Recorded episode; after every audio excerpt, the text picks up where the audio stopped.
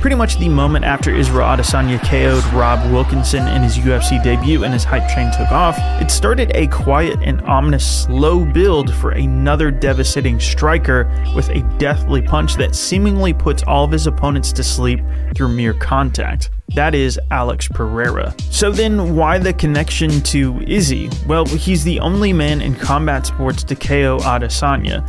And with that kickboxing resume, it really only took one fight in 2020 after a four year layoff to get him a contract in the UFC. Makes sense, but we really don't know that much about him as a result.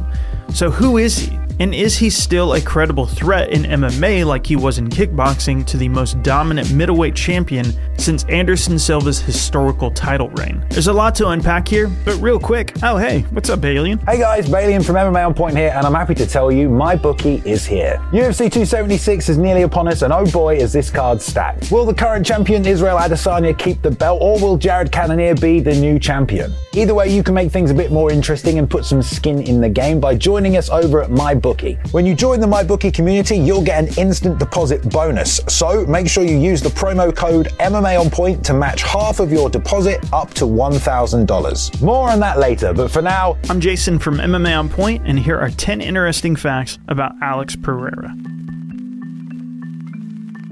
Number 10, his upbringing. Most English speaking fans simply know him as Alex Pereira, but in Brazil, he's known by a couple more names. First off, we know him by an abbreviation of Alexandre Pereira, and his nickname is Poatan, which fits him really well because it translates literally to stone hands in English. Explains that tattoo. What's more is that his nickname isn't just of any Brazilian heritage. His family comes from a scarcely populated northeastern part of Brazil that is actually an indigenous population rather than from the lineage of European colonization or anything like that. Basically, that places his family line in one of the most remote places on the entire planet. I mean, good luck sorting through the Amazon rainforest to find people where many tribes still reportedly exist in this area, totally unconnected to civilization. They might also be a bit hostile, and they can't talk to you either. Watch out. So his nickname isn't even actually Portuguese, it's from his native Tupi language. And for his family, it was essentially coming from the literal jungle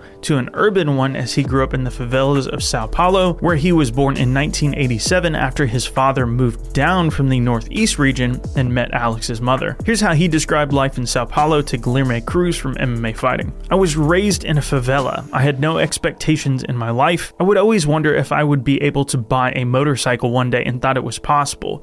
But how about a car? Maybe. I have my doubts. A house?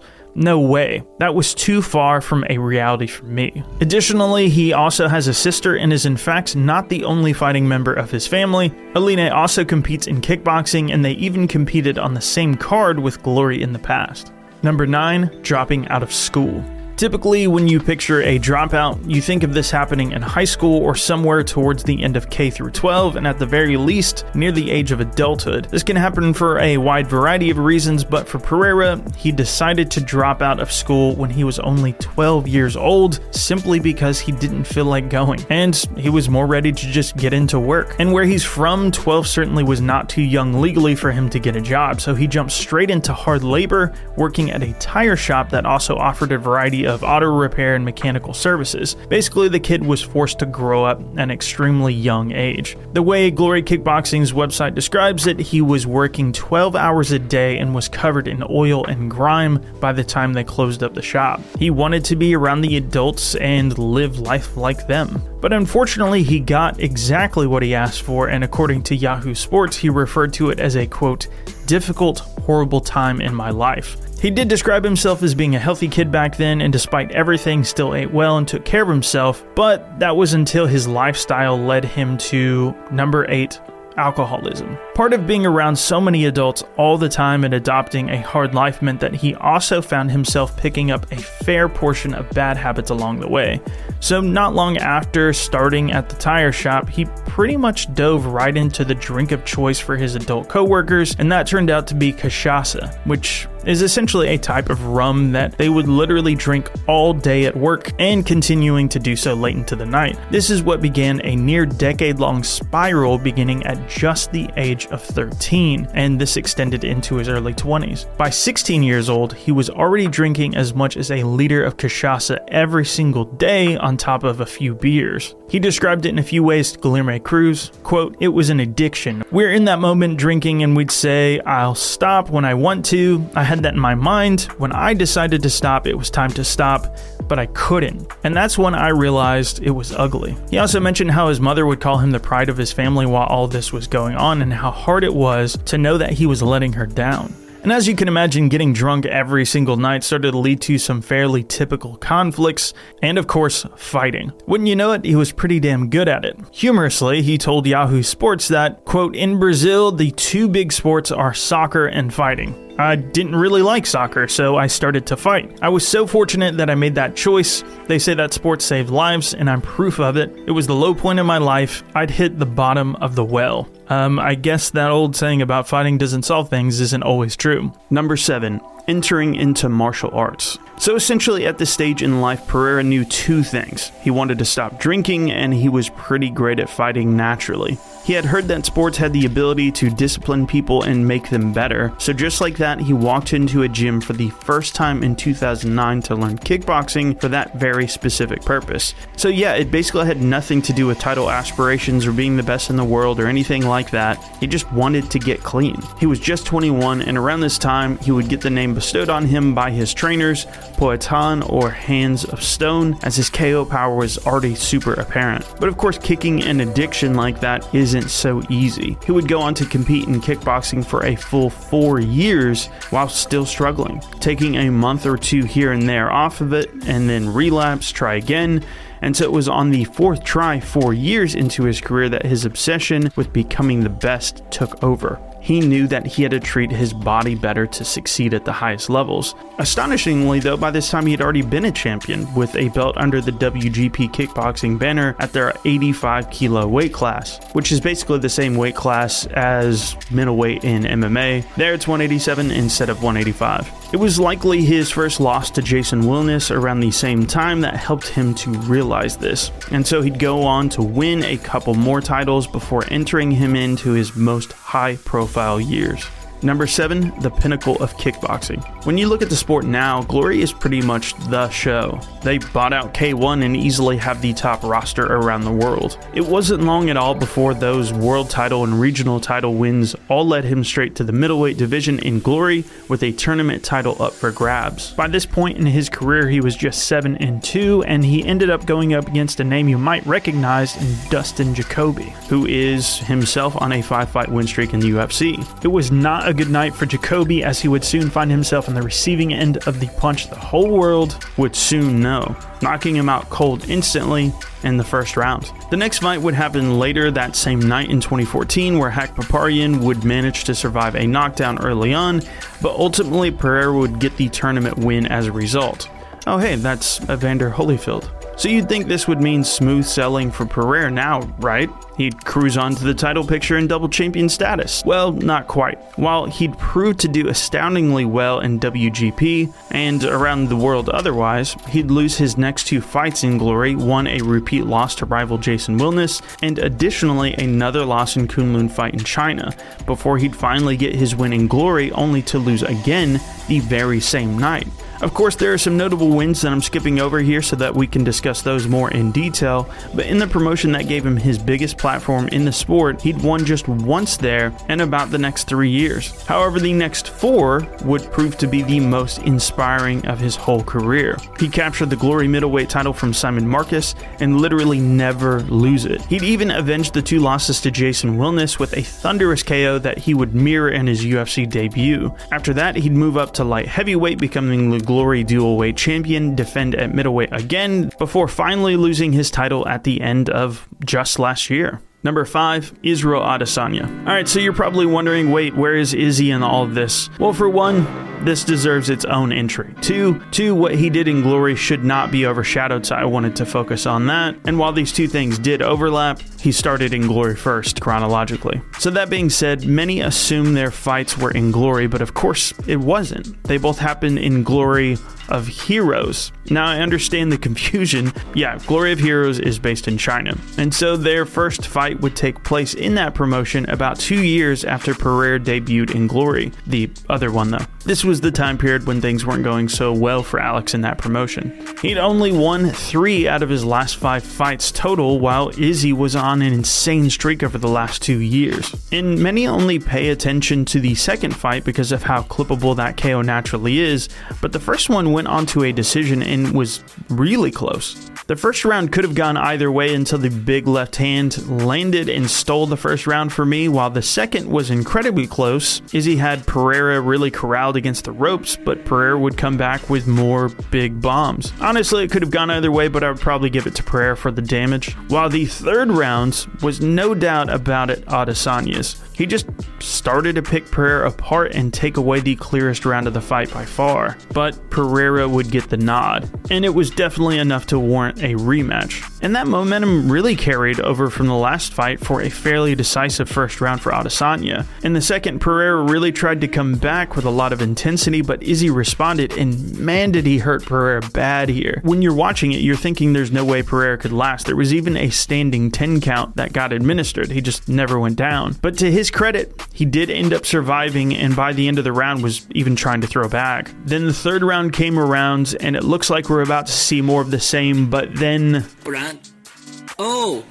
It really is like a final boss in a video game. You do everything right, but get insta killed out of nowhere. And frankly, you can see how both fighters would be confident in a third matchup in MMA because they each had a ton of success. Izzy probably feels like he just got caught, and Pereira feels like he was probably just doing it wrong for the first couple rounds and it finally clicked. Speaking of that, number four, transitioning into MMA. You would be tempted to think that beating Adesanya twice in kickboxing plus seeing all the success he's had in MMA would be a huge reason why he decided to try the sport in the first place. And while that easily and most likely has fueled him a bit in recent years, he actually tried his hand in the sport far before Izzy's UFC debut and star focus status was attained. In talking with the MMA Jose podcast, he mentioned that he was initially super focused on kickboxing, but reached a point in his life where he was feeling like he wanted to focus completely on MMA as time went on. He mentioned all the things that you can imagine, like how money is more scarce in kickboxing than it is in MMA. There are rare opportunities to match what you can actually make in the UFC in particular. Wow, this is starting to sound a lot like how we talk about MMA versus boxing pay all the time. And then he talks, of course, about the obvious correlation between weight classes, meaning a transition wouldn't be that hard at all to make in terms of pounds. Like I said, 187 versus 185. This was before he met and began working with Glover, so for his first fight, he didn't have at least the name value and experience behind him that he now has. Either way, he felt ready and decided to go for it. Number three, his first MMA fight. You'll seldom find a better example of a debut despite losing than what Alex Pereira had. Most people will take a quick glance, see the L next to his name, see it's a uh, submission, and sum it up to a kickboxer finding out what MMA is all about. But that really doesn't tell the whole story. Wallid Ismail is an infamous name in the sport who runs a promotion called Jungle Fight that Pereira fought for, and it's one of the best fast tracks to the UFC in Brazil. So naturally, Alex took his first fight there for Jungle Fight 82 in October of 2015. Mind you, that's three years before Izzy would join the UFC, and furthermore, it's more than a year before the two even fought for the first time in kickboxing. Safe to say, this was never about him jumping to MMA because of their rivalry, but was more of a long term goal that started way back then. Anyhow, when you watch this fight, surprisingly, you don't just see striking from the kickboxing champion, but you actually see him nearly get an armbar in the first. He was really looking to attack on the ground often and was clearly prepared more than most would have expected. He even escaped a backbound. Keep in mind his opponent Quemuel Ottoni is a BJJ black belt and is currently on a 5 fight win streak as the Jungle Fight champion, now at 170. So this was no slouch by any means for a debut. The second round saw Alex almost finish him with strikes as well, but Otani fought back and just kept coming back before having some success of his own and securing the takedown. By round 3, the fatigue had caught up to Pereira and the finish came in the third by rear naked choke. I would definitely recommend watching the whole fight along with the two Izzy kickboxing fights because holy shit, it's worth your time. Number two, leaving MMA. After that first loss, Pereira would bounce back with two vicious KO and TKO wins inside of the Jungle Fight promotion. And from there, he pretty much looked like that blue chip prospect you would have expected to see and saw glimpses of in that first fight. So then, why would a man who just said he's focusing on MMA and wants to leave kickboxing suddenly disappear from the sport in 2016 and not come back all the way until 2020? Well, there are two really important reasons. One, he really dislikes Wallid Ismail and his Jungle Fight promotion. He's gone on record to say that Waleed was exploiting fighters' dreams and vastly underpaying fighters. So, yeah, basically, one of the major things that he wanted in MMA wasn't there pay. Leading on to the second reason, and that is that his kickboxing career was just starting to really blossom.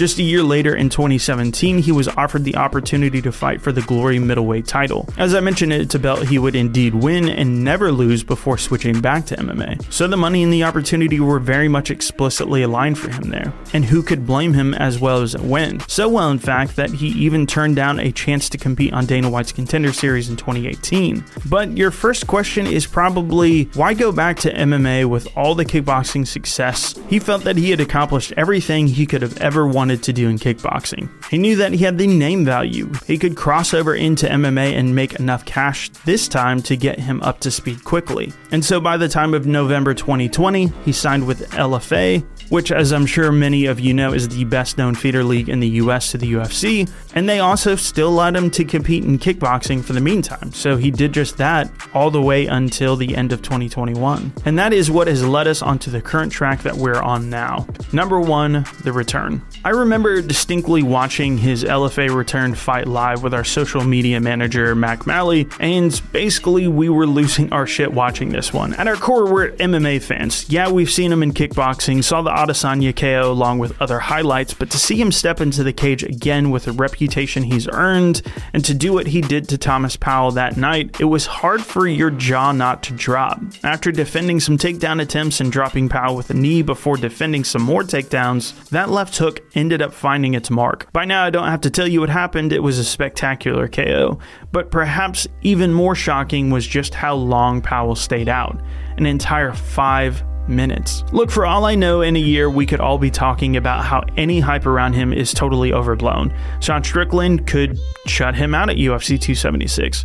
We have seen him controlled for a bit, certainly in his very first fight and in the UFC already, but at this stage, it's hard for me at least not to see where the hype is coming from. Without a doubt, it's been a fast track for Pereira knowing that they can make a lot of cash booking him against Izzy, but if he can manage to get a win against the number four guy in Strickland, then the title shot makes a ton more sense. But let's not get ahead of ourselves. This isn't the first time a kickboxer's come over to MMA and busted. So then I'll ask you guys do you see Pereira or Strickland winning? And will Izzy even be able to retain his title against Cannonier? Thanks for watching, guys. Shout out to MyBookie with a banger of an offer for UFC 276. If you want to join us in the excitement, we're picking Adesanya, Holloway, and Pereira for UFC 276. Yeah, that's right. Disagree? Well, you can have your own say. When you join the MyBookie community, you'll get an instant deposit bonus. So use the promo code MMA on point to match half of your deposit up to $1,000. That means you can use the extra cash to drop another wager on any of the other fights on the card.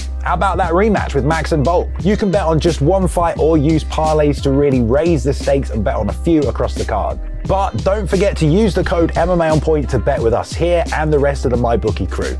Bet anything, anytime, anywhere with MyBookie. Thanks, Balian. You did a good job. Also, speaking of shout outs, let's give a shout out to Luke Taylor for editing this video. If you don't know, he looks like a mini Tom Aspinall, but he can't fight for shit. All right, now do more like sissy punches. you can follow him on Twitter at cool to me underscore. Hope you guys enjoyed that. Feel free to like and comment if you did. We do three videos a week, so we give you a pretty decent value if you do subscribe to us. Comment below, do whatever you want. Follow me on Twitter at Jason the Heart. Appreciate it, guys. Y'all have a good one.